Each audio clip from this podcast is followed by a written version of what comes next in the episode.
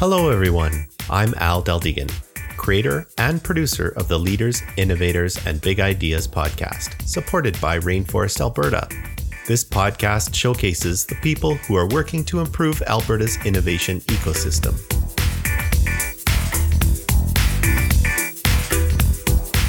Welcome new Libby host Brent Zuber and his thought provoking conversation with microbiologist Troy Feener.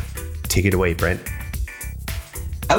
My name is Brent Zuber. I am a volunteer with Rainforest Alberta, and this is a podcast for Libby, the Leaders, Innovators, and Big Ideas podcast series. I first hosted by Al Del Deegan, who I call a friend. And so it's my opportunity to introduce someone I have met recently, Troy Feener. And I had a connection to him, or my connection to him came from an individual I was sitting with at the ASTech Awards this past November, Ian Lewis. So, Troy, on the podcast, why don't you kind of introduce yourself and how you how we became introduced? Sure. Yeah. Thanks for having me. So I am the program manager at the Alberta Center for Advanced Diagnostics. That's an institute center at the University of Calgary. And the director of that center is Dr. Ian Lewis, who you had been sitting with at the ASTech Awards. And based on that interaction with Dr. Lewis, you had scheduled a tour of our facility at the Alberta Center for Advanced Diagnostics. You came by, we had a great, uh, great conversation and tour. We showed you what we do and the cool toys that we play with. And then you extended the invitation to me for this podcast. I'm grateful for it. So I guess I could uh, explain a little bit about what the Alberta Center for Advanced Diagnostics does and why it exists. Oh, just before we, we get to that, sure. who are you and how did you get to ah, this position? Yeah, good question. Serendipity. I won't say I planned anything in my life uh, because I didn't. The only thing I did plan was I wanted to be a veterinarian, so I planned to go to university. that was it. So I liked horses. I liked dogs as a kid. So that's why I worked hard in, in, in high school to try and get uh, grades good enough for, for university. I had a guidance counselor tell me that what, that when I applied to the University of Calgary, I should also maybe spread my options to, you know, SAIT and NAIT. It's funny because I took that as a bit of an offense. I took offense to that, which is really strange because what I'm doing now has more to do with those kind of, you know, expertise than I, than you know, veterinary research or, or basic science. So I started university way back. I won't say when at the University of Calgary. I did a bachelor's degree, didn't get into vet school, highly competitive, and I wasn't that good of a student at first. so first year always takes a bit of, bit of a toll on, some of us. And so I then did a master's degree in the lab of Dr. Ed McCauley, current president of the University of Calgary and Dr. Andre Buret co-supervised in their, their, their lab. Uh, and then finished my master's degree with them. And then my wife was doing postgraduate degree in another city and we moved for four years. And then she ended up getting transferred back to Calgary. And then I came back and I started working for Dr. Andre Buret in his lab as a lab manager. So pretty straightforward, nothing special about that. And I worked for him for 14 years. So what I, what I learned in that process of working for Andre was I learned how the University of Calgary worked. I got very good at, you know, getting things done, operations, if you will. So that was sort of my training in operations. Not, um, yes, it was science. I still did experiments, but the operations side was a skill that I learned over, over years managing labs. And then that, that position ended and I started down the hall for Dr. Lewis, who was at that point in time a relatively new faculty member in the Department of Biological Sciences. He had been recruited to the University of Calgary from a postdoc at Princeton, and his job was to do translational research in infectious diseases. So he had an Alberta Innovates chair to do research in taking new technologies that he developed and putting them in the real world. So application. So I started managing his lab and that was a bit of a roller coaster because I went from a lab of seven students and, and, and uh, postdocs to a lab of 30. So really large scale uh, budget as well, scaled up because he had gotten two large scale grants from Genome Alberta to do the work that he was hired to do, which was create new technology for diagnosing infectious diseases. So I've been doing that now for six years. It's grown and evolved. And I think we'll probably talk about how that looks and, and how I got here. That's excellent. So just to clarify one important part, you were born and raised in Alberta and you're still in Alberta at the University of Calgary. Is that correct? No, actually, I was born. I was raised in Alberta, but I was born in uh, Nova Scotia. So okay, I was born in Halifax. Yeah, I came here, but I came here when I was four, so I'm more or less Albertan. Okay, so you are an importer, have, like like most of us uh, in Alberta. Yes, yes. But because I'm a maritimer, I guess I was born with a little bit of uh, gift of the gab, uh, so to speak. that is perfect for a podcast. I'm so glad. We'll see how we do. So one of the things that, and, and I just touched on it with regards to, I guess, the openness. And so we're going to get into sort of the specifics of where you are now, but you've been around the University of Calgary for a period of time. What's mm-hmm. it like international students, international cooperation, but you've got, what, what does the environment look like just to kind of do sort of that 100,000 foot level? Sure. Yeah. So the University of Calgary has changed uh, a lot since I started coming. So I, you know, I started the University of Calgary in the mid 90s as a student. And then, you know, up until the 2000s, uh, early 2000s, I left. When I came back, things were changing. It went from a primarily, you know, um, I'll say service driven institution where it did a lot of teaching. A lot of the research was good, some of it world class, but a heavy focus on geology, oil and gas. Those were the big big industries that supported the University of Calgary. But I would say under Dr. Cannon, Dr. Elizabeth Cannon, and then she brought in Ed as her VPR at the time. The University of Calgary changed a lot. It became a lot more focused on becoming a world class university. And so what I've seen over those, you know, 15 plus years is the University of Calgary really embracing the, the leadership role that it has in creating industri- industry and diversification in the Calgary and Southern Alberta uh, environment. You know, and I've I've been really excited about it. You know, you get proponents saying that, well, pure academics, you know, pure research shouldn't be driven or influenced by industry. But at the end of the day, I, I, you know, even those basic scientists, that's where a lot of our current technology came from. You know, cryopreservation. It was it was a basic researcher who saw that frogs could be frozen solid and then come back to life. How did they do that? Right? Well, he did the research. He did the basic research, and then it got translated into an entire industry. And that I think is is you know they're they're married together. This basic research, the need for basic research, but the need to translate that research. And that's I think the the, the bit of a black box that uh, that it's it's a bit harder because there's a lot more external factors play that aren't under our control, economies of scale, that sort of thing. So I've seen the University of Calgary really grow and mature in that expertise and talent acquisition over the years. And it's great to be in a place. And if I, you know, I always get asked, why are you and Dr. Lewis in the Department of Biological Sciences? Because you do medical based research. Why aren't you at the med school? Why aren't you in the Department of Biomedical Engineering. And the reason I think that works for us is because of that basic research component. We get to collaborate with people who do basic research at the Department of Biological Sciences.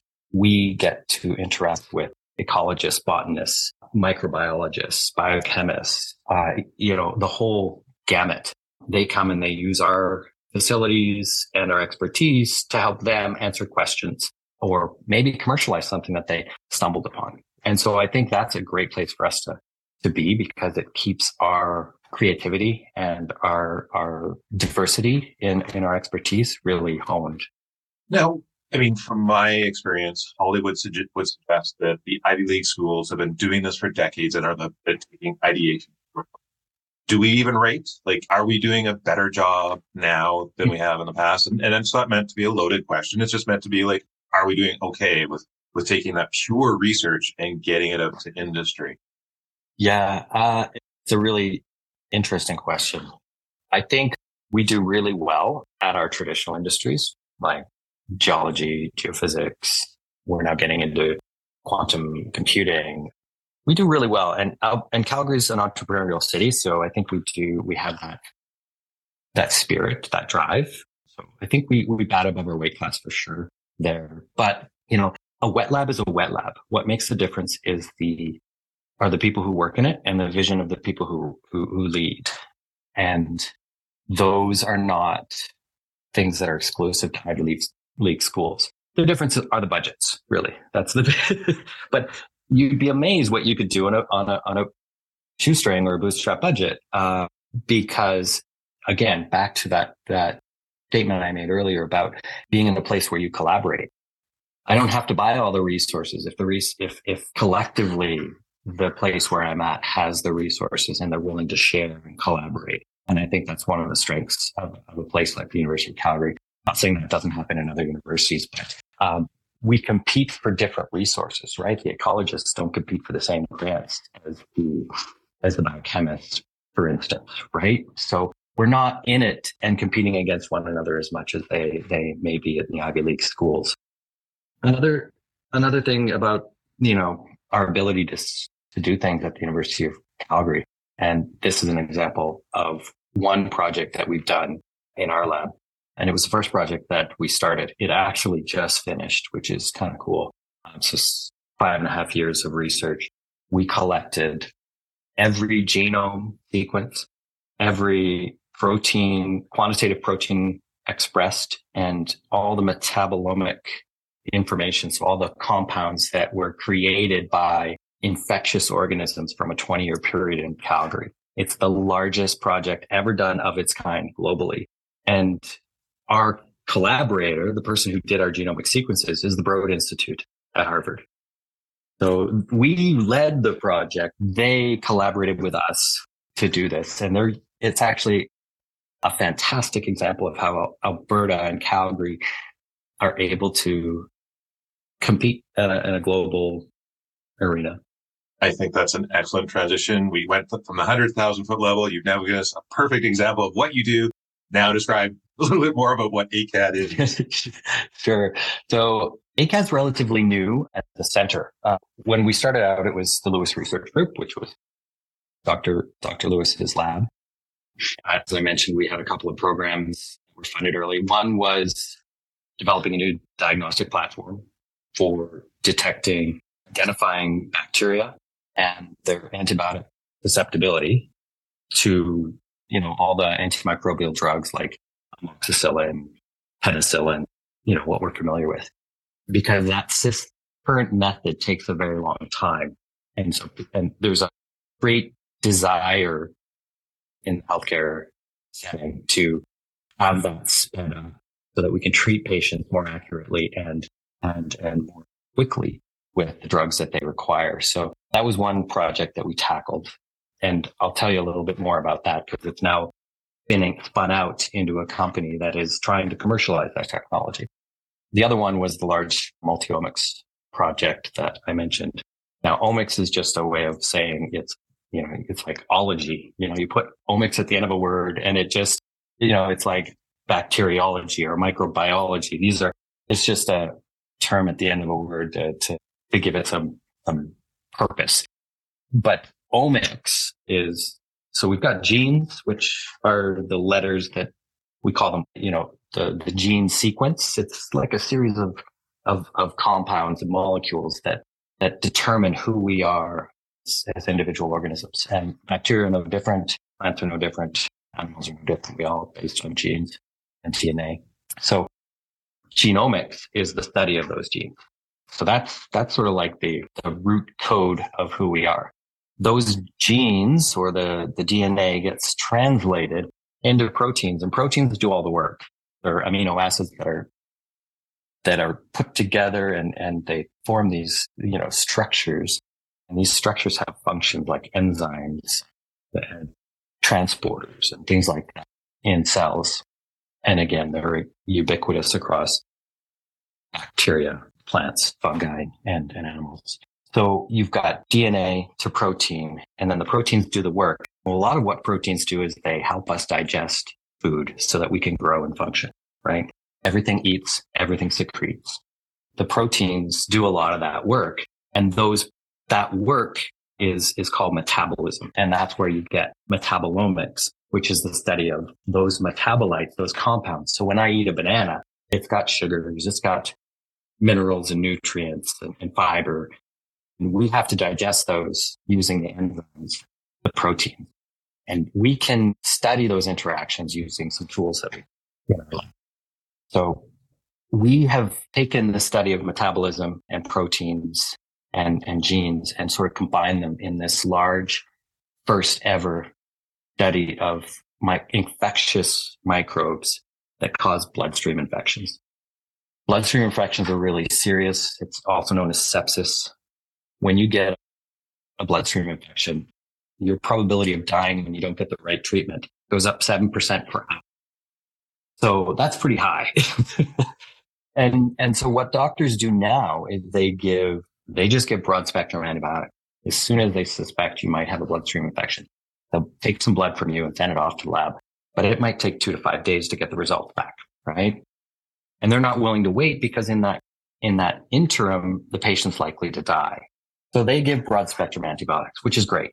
Antibiotics, greatest invention ever, uh, as far as I'm concerned, for human health.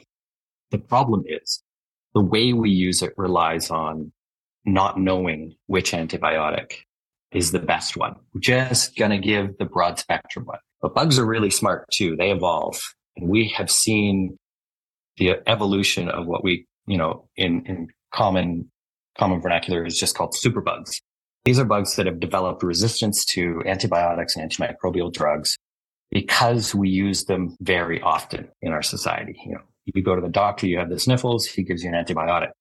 You may or may not need that antibiotic, but the doctor isn't going to take a chance, especially if you're an elderly person, you've got compromised immune system. The doctors don't want to take that chance. So they're going to give you an antimicrobial.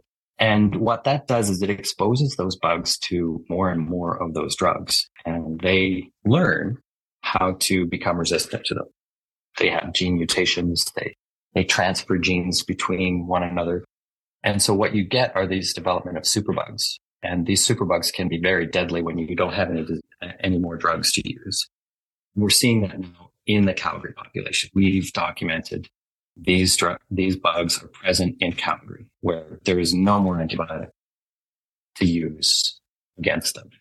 And so we need to be better at, at figuring out which bugs or which antibiotics to use against these bugs. And so that was the purpose of this research program is we know a lot about patients, but we don't know what it is about the bugs themselves, the virulence factors, the things that make them deadly, the resistances that they have, and their traits to help them evade the immune system or survive on surfaces so that they can potentially contaminate instruments and surgery and things like that. We don't know enough about those. And most of what we know comes from doing the research in a lab, not actual large cohort samples of bugs that are actually infected and potentially killed people. So the cool thing about Alberta, and one of the reasons why Dr. Lewis came to Alberta is because we have a huge consolidated healthcare system in the province. One system, two core labs, one in Edmonton and one in Calgary that have, they do all the diagnostic testing. And for 20 plus years, they have collected infectious organisms and put them in the freezer. And Dr. Lewis saw that and, said, wow, this is a, you know, and, and the ability to connect those, those bugs to the patients that got them and the patient medical records for 20 years is unheard of anywhere almost in the globe. There's very few places where that's possible. So that's one of the superpowers that we have in Alberta. You know, makes us, Ian calls this the Alberta advantage. Well, you know, it is an advantage. People want to come and work on this. So that's what we did. We took all of those bugs. We did the full genome sequences on, we spent five and a half years doing this, just collecting the data almost. You're an overnight success. Methods. Yeah, overnight success in five and a half years. Year. So we collected all that information and now we have this huge repository of data. And I mean massive amounts of data. And we can now look at the bacteria, the microbes that cause those infections and say, what is it about them that made that one deadlier than that one? Or maybe there's something about the population dynamics, the way the, the ecology, if you will, of the bacteria, these infectious organisms in hospitals versus in communities or in populations in care homes or in patients on dialysis. There's these, this, this data can now be utilized to determine better to treat to ultimately prevent these infections. The cheapest way to, cheapest healthcare option is to prevent the, the disease or the disorder. And I, I just have to think, you know, something that relates to every single person that came out of the pandemic for me was, geez, some mm-hmm. simple things like wash your hands, like watch, you know, we are biological entities living in a biological world, right? And I think we had a chance to talk a little bit about, you know, the level of exposure, the length and the duration and the, mm-hmm. and the um, volume of exposure and stuff of anything, right? Yeah. And I think that's, you're really taking that now and going for a person, how does, what causes that absorption, I guess? I mean, maybe better in your words than mine. Like, how, mm-hmm. how does someone catch? It, you know, it's, it's often really obvious. So when a patient is on dialysis, they have a cap, a central line put in because they're, they're getting their blood cleaned by a piece of equipment because their kidneys aren't working very well. Right. So that's what happens when you've got, you know, when you're on dialysis.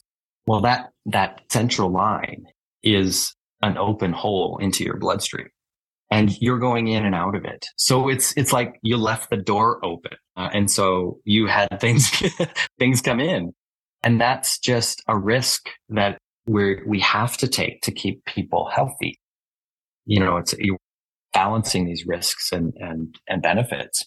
So another one is urinary tract infections are often a leading cause of bloodstream infections in certain pa- types of pa- patients, primarily in female populations.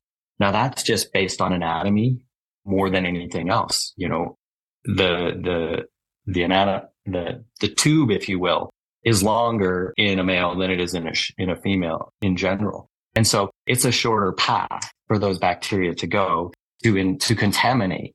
Uh, and I'm putting it in really simple terms, right? Mm-hmm. There's, there's people who are far, uh, uh, more knowledgeable on that than I am. But in simple terms, this is why, you know, things are more prevalent in certain populations of people.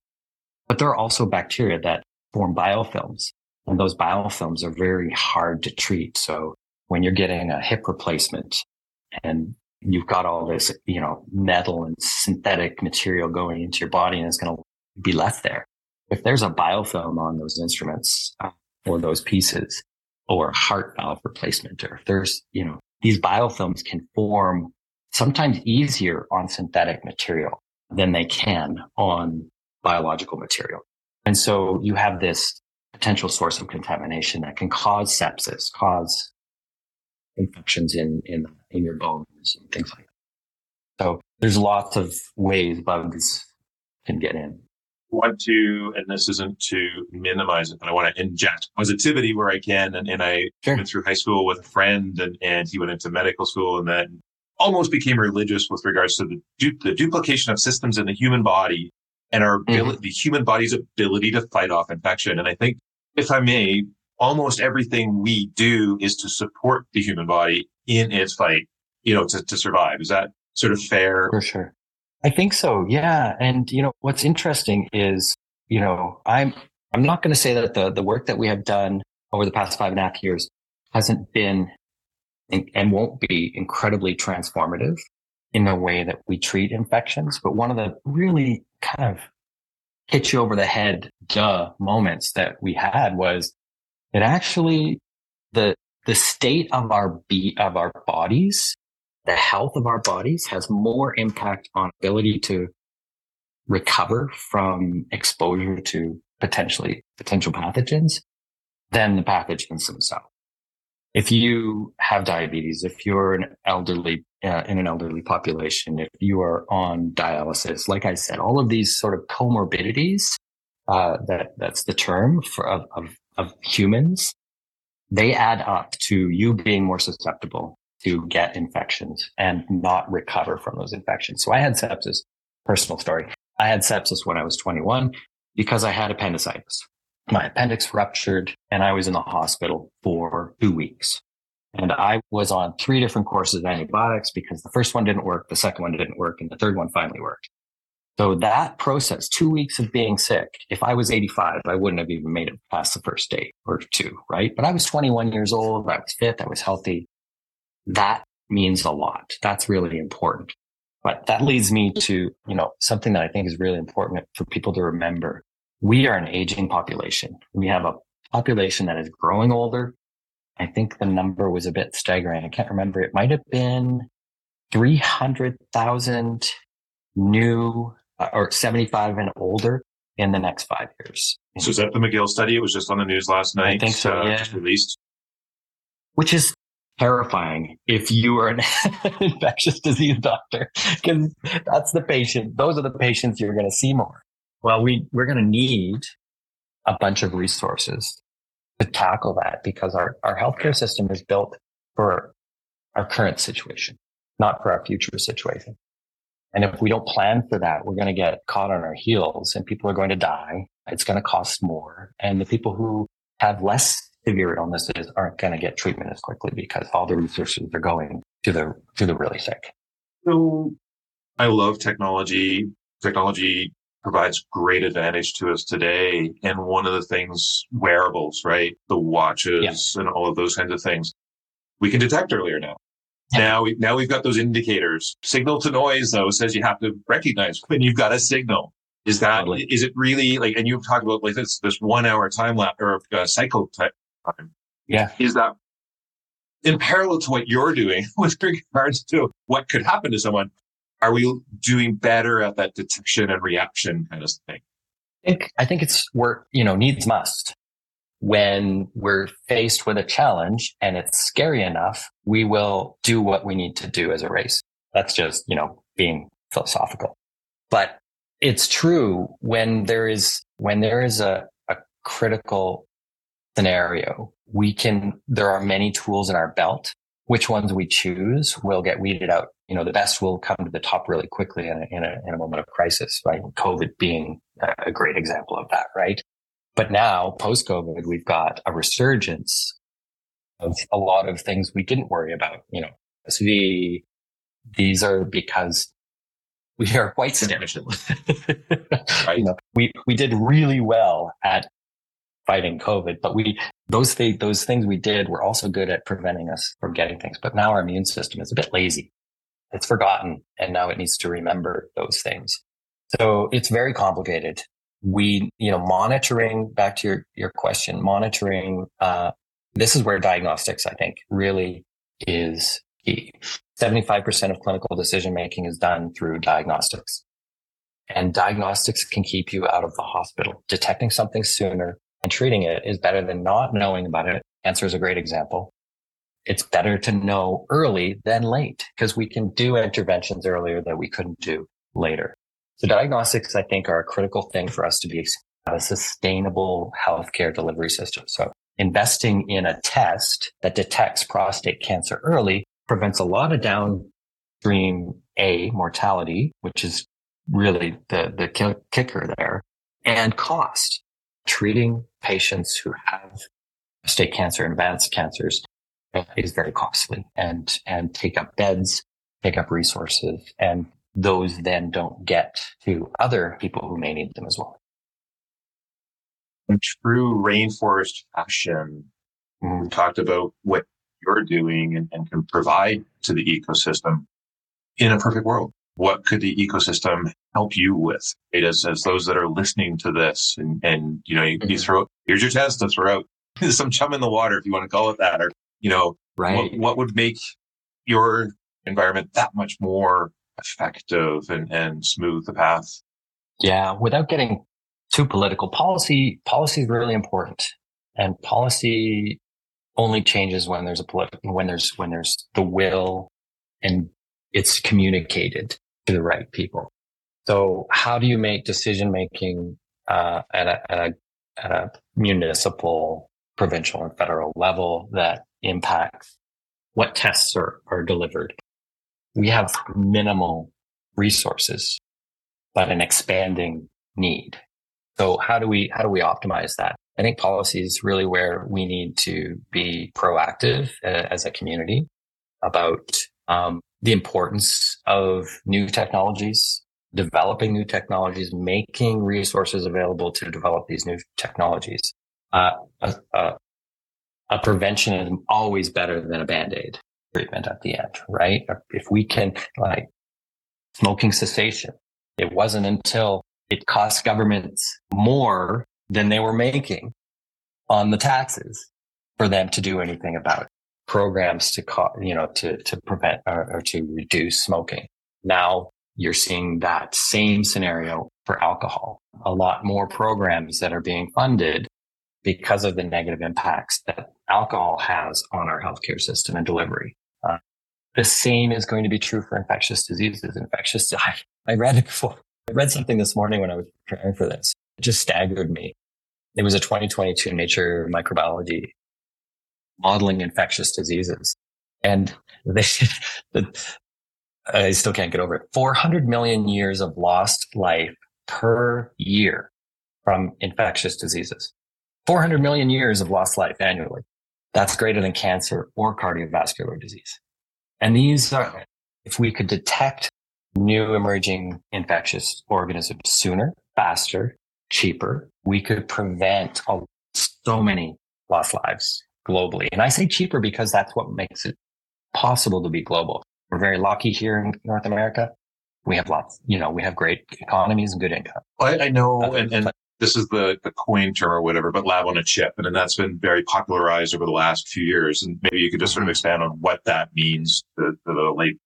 Yeah. So the big drive uh, is is miniaturization um, because smaller means cheaper, generally speaking, right? You see that in electronics. It's it's cars, everything. A smaller car is cheaper than a bigger car. It, it just makes sense. Same thing for for diagnostics and technology. Cheaper usually mean or, or smaller usually means cheaper, but the there is you know we're fighting against physics to get there, right? So we've got to figure out new ways to do it. And that takes research. That takes, that takes money. So here's, here's the, one of the problems of, of a system like Canada. And I'm not saying it's not, you know, I'm a strong proponent of, of universal healthcare. But the way our system currently works is we get pots of money for diagnostics. We get pots of money for hospitals. We get pots of money for family, family medicine. And those pots of money don't really talk to each other very well. So if I want to spend a bit more money in diagnostic, I don't necessarily, I'm not necessarily doing that because I know exactly the downstream effect it's going to have on primary care hospitals. I don't, it's not an ecosystem. We're, we're not te- uh, as, as reactive as let's say the American system is. Now the American system has other large problems, right? It's not perfect, but an HMO will know that it will spend $150 on a test to keep, to save $50,000 in hospital costs later on. Right? That's an easy math to make. But if you don't know, if, if you, if, if that hospital system is not communicating that, that test, the impact of that test. So that's where, you know, I say cheaper is important, but we have to take that whole, that whole thing in context. It needs to be globally cheaper, right? It needs to be a holistic cheaper. So yes, a cheaper test is important for adoption, but it, it and, and there's argument that it'll be more globally accepted if it's cheaper as well, which is great. It, it can benefit more people, which is always good. But there's still economic drivers that need to be taken into consideration. You need to reimburse people for the R&D time that it took them to get work done. That was a lot of it bootstrap, sweat equity and, and public dollars. A lot of public dollars go into doing this kind of research and not all of it spins out into something that's economically not productive. And just on that point, I know in the, the tech ecosystem, our project management side, we also often talk about, do you learn from successes? Well, yeah, you kind of learn from successes, but you also learn a little bit more from what I'll air quotes, nobody can see this, but air quotes failures. And the purpose is it's not a failure. It's the learning that goes behind that. So fail first, totally. fail fast, you know, learn from that and keep going that iteration process. Yeah, totally. Do you, do you guys stub your toes from time to time? All do you time. learn a lot? I'll use an example. I'm not going to name any names in our team at all, but um, you know, we have been doing. We're developing a new diagnostic platform, and that platform is it works really well.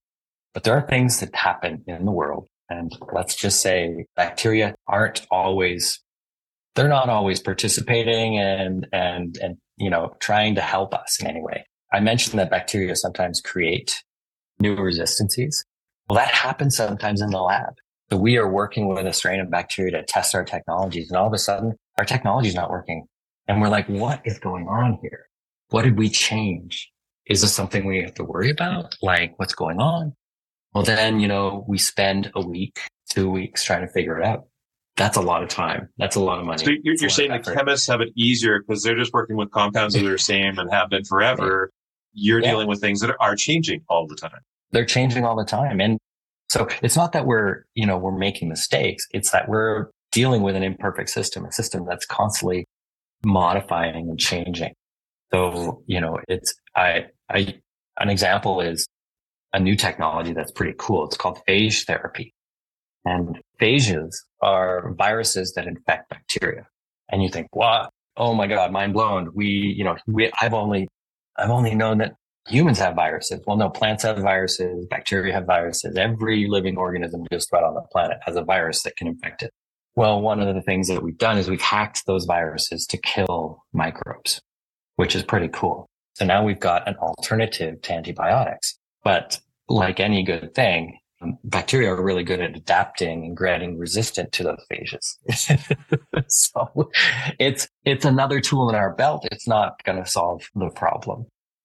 And so the, these living systems, these biological systems are really complicated and they adapt and they change and we have to adapt and change with them. So that, that iterative process is expensive. It takes time and we have to learn from it. And it's just human, like that is just the way it's going to be. We're always going to have to be learning as, as the planet adapts to the pressures we put on it. I had such a wonderful time coming to meet you and your team on yeah. site. And I hope this conversation captures a small spark on that. We could talk for hours, but we're, yeah. we're yeah. we, we, we filled our podcast time. And, you know, the final question that, that's given to everyone is, you know, final thoughts. What's the future look like?